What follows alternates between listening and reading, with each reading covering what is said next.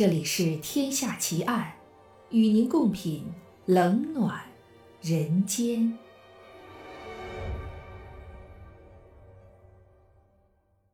喜马拉雅 FM，各位听友，大家好，我是暗夜无言。您现在收听到的是《天下奇案》，今天为您带来的案件是山姆之子情侣杀手奇案。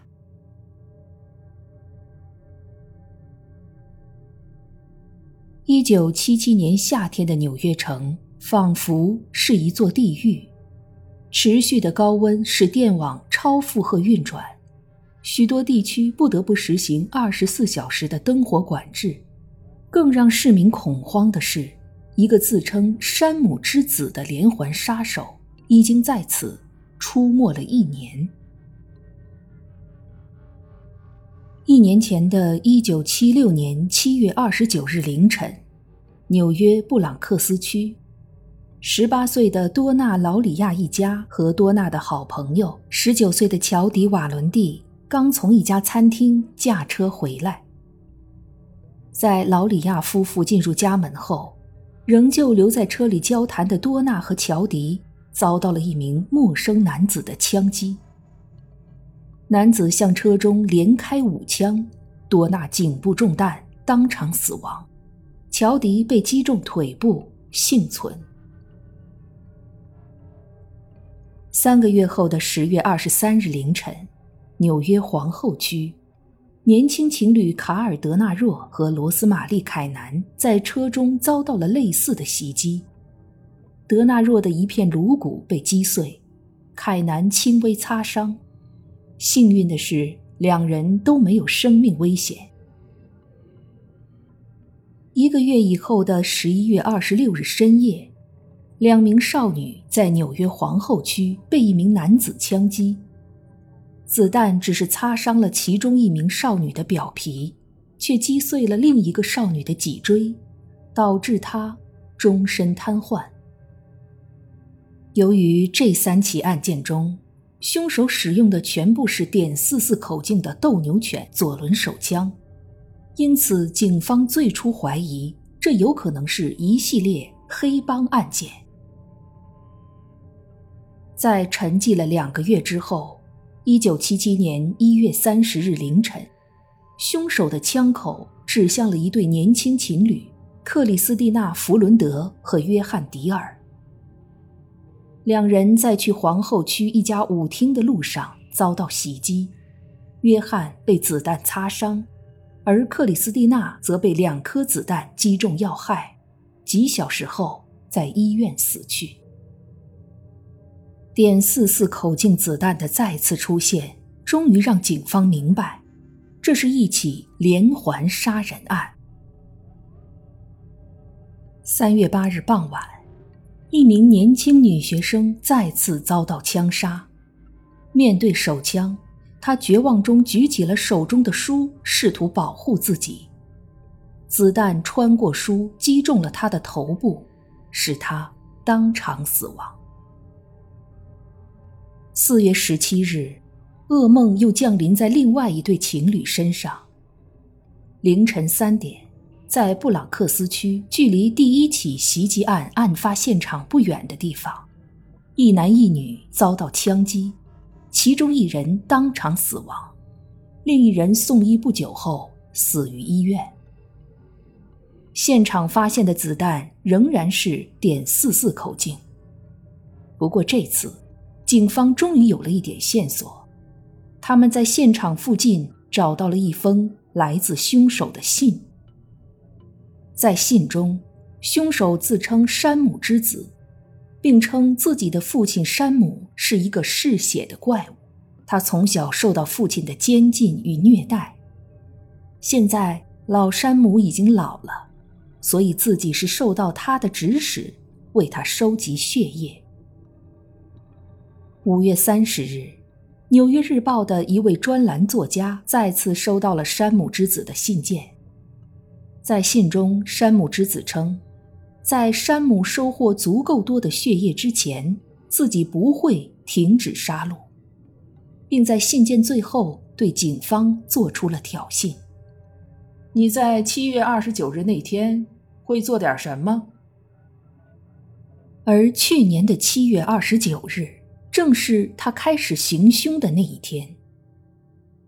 这样的恐吓立刻让纽约陷入慌乱，警方也在第一起案件发生的现场附近布防，试图阻止惨剧再次发生。不过，七月二十九日当天虽然安全，但隔一天的七月三十一日，惨剧在布鲁克林区发生。一对情侣在车中遭到点四四口径手枪枪击，子弹击中两人头部，其中一人抢救无效死亡，另一人失去了一只左眼和右眼百分之八十的视力。从这起案子以后，山姆之子没有再犯案。根据不同案件中目击证人以及幸存者的描述。凶手的体貌特征为：年龄在二十五到三十岁，身高在一米七到一米七五之间，主要作案目标是年轻情侣。在最初几起案件发生时，警方并不知道凶手的动机，直到山姆之子的信件出现后，警方分析凶手很可能患有偏执型精神分裂症。并认为自己已经被恶魔附身。警方手中掌握的线索并不多，他们对纽约全部五十六名点四四口径手枪的合法持有者以及纽约的精神病患者的行踪进行了排查，不过没有任何收获。由于凶手的目标可能是年轻男女恋人。警方还派出了多名警察，在接近案发现场的区域伪装成情侣，期望凶手能够上钩。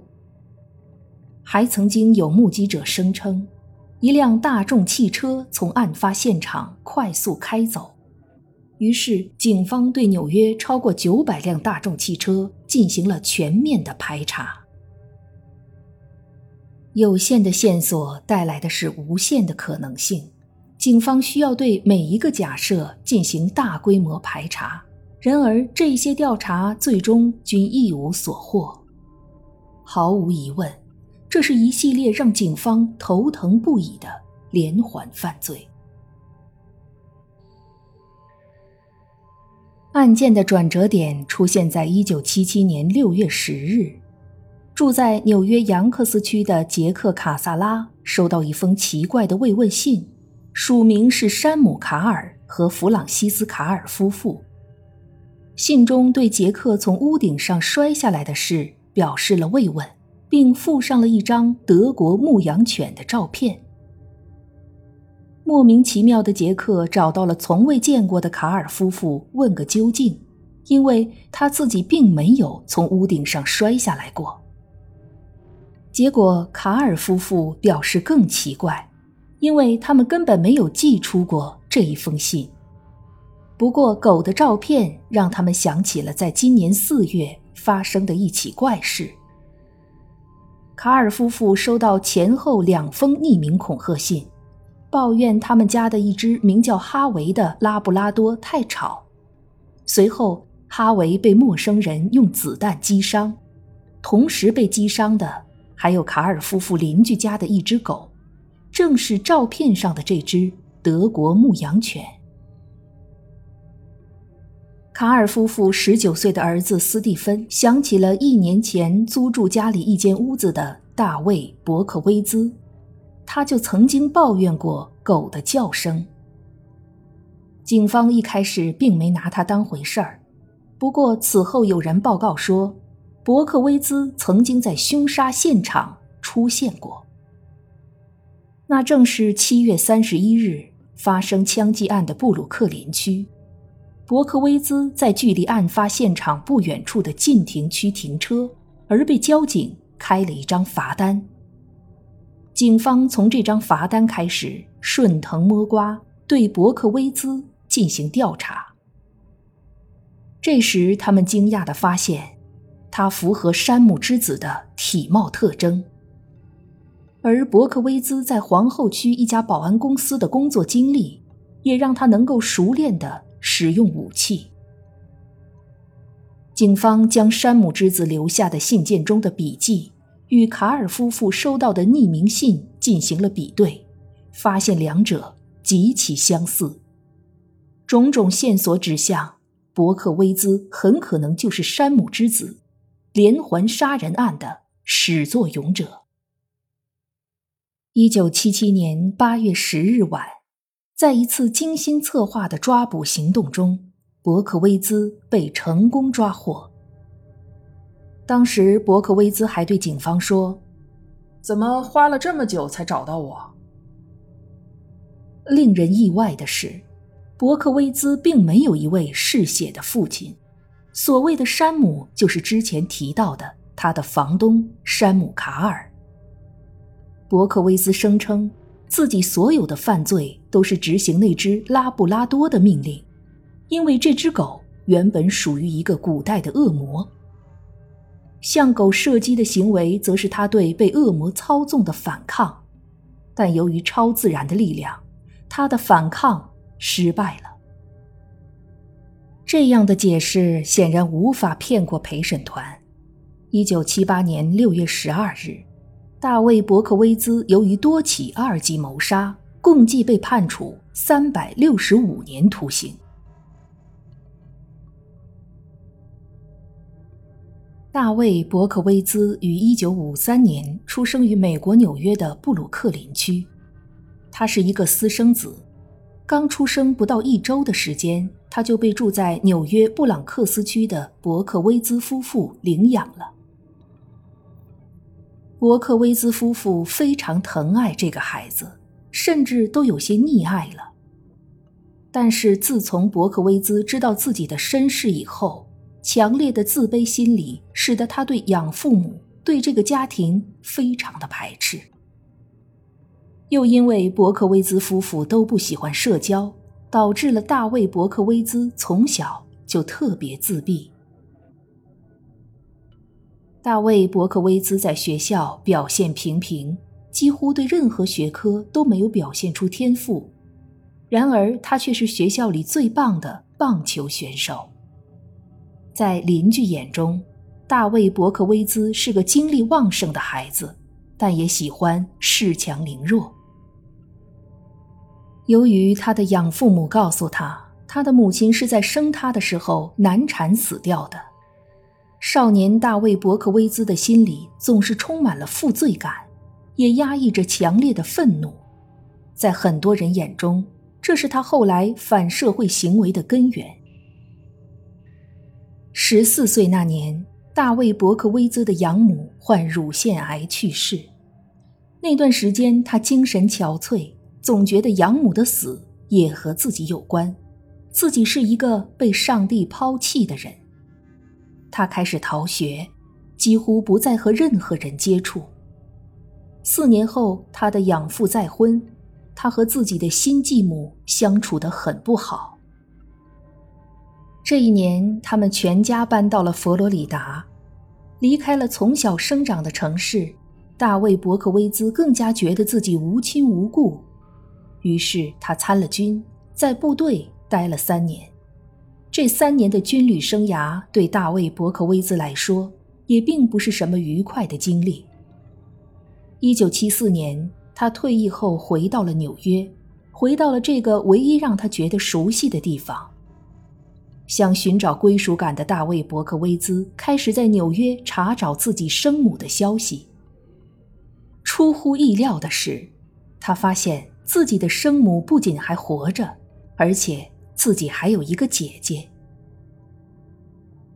然而，短暂的重逢之后，大卫·伯克威兹很快就厌倦了这种陌生的亲情。过去二十几年的忧伤和愤恨仍然无法化解。他不再去看望自己的母亲和姐姐，又开始了一个人离群所居的生活。其实，在内心深处，大卫·伯克威兹一直仇视自己的母亲和姐姐，因为他一直认为他的母亲宁愿和他的姐姐在一起，也不愿意要他，而他的姐姐得到了比他更多的关爱，那是他一直想得到却得不到的。所以，从他扭曲的内心世界投射出的心理状态，就是对女性的爱慕和仇恨交织在一起的复杂的心理。终于，在一九七五年圣诞节的前夜，大卫·伯克威兹心中的魔鬼苏醒了。在入狱后，纽约的媒体和出版人都纷纷找到伯克威兹，想用大量金钱从他口中套到谋杀的细节，并出书赚钱。这不得不让美国政府紧急推出了《山姆之子法案》，规定出版商不得为罪犯提供大量金钱以获得犯罪相关出版物，除非这一类的出版物在出版之后五年的版税收入。都用来补偿犯罪中的受害者。一九七九年，伯克威兹在狱中遭遇了一次谋杀。他虽然幸运地存活了下来，但却拒绝指认袭击他的人。一九八七年，伯克威兹皈依基督教，并告诉别人他不再是山姆之子，而是希望之子。借此表示他脱离了邪恶的超自然力量的控制。从2002年以后，他开始拒绝出席假释聆讯，认为自己必须接受足够的惩罚才能洗刷罪恶。2005年，伯克威兹与自己的律师胡歌·哈马兹达成协议。将自己的信件和其他个人物品交给他，用于出版一本书，条件是将部分出版所得用于帮助纽约州犯罪中的受害者。二零一二年，伯克威兹拒绝了自己的第六次假释聆讯，他计划写一部回忆录，同样版税将会交给纽约犯罪受害者基金会。一九九九年，天才黑人导演斯派克里拍摄了自己的第十三部电影作品《山姆的夏天》，就是根据山姆之子大卫·伯克威兹的犯罪经历改编而成的。导演用两小时二十二分钟的超长篇幅，给观众讲了一个别出心裁的都市寓言，将关注的焦点投射向人类遭遇困境时的。种种心理反应，对于现实中的连环杀手山姆之子大卫·伯克威兹来说，这部电影或许并没有离题太远。倘若在他遭遇人生中每一个困境的时候，他都能正确的面对和妥善的处理，或者他的亲人和朋友能和他一起面对，那么，也许一切都会。完全不同。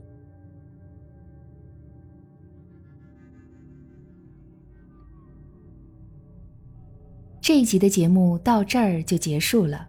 如果您喜欢我的节目，请关注我或订阅我的专辑，谢谢。我是暗夜无言，让我们下一集再见。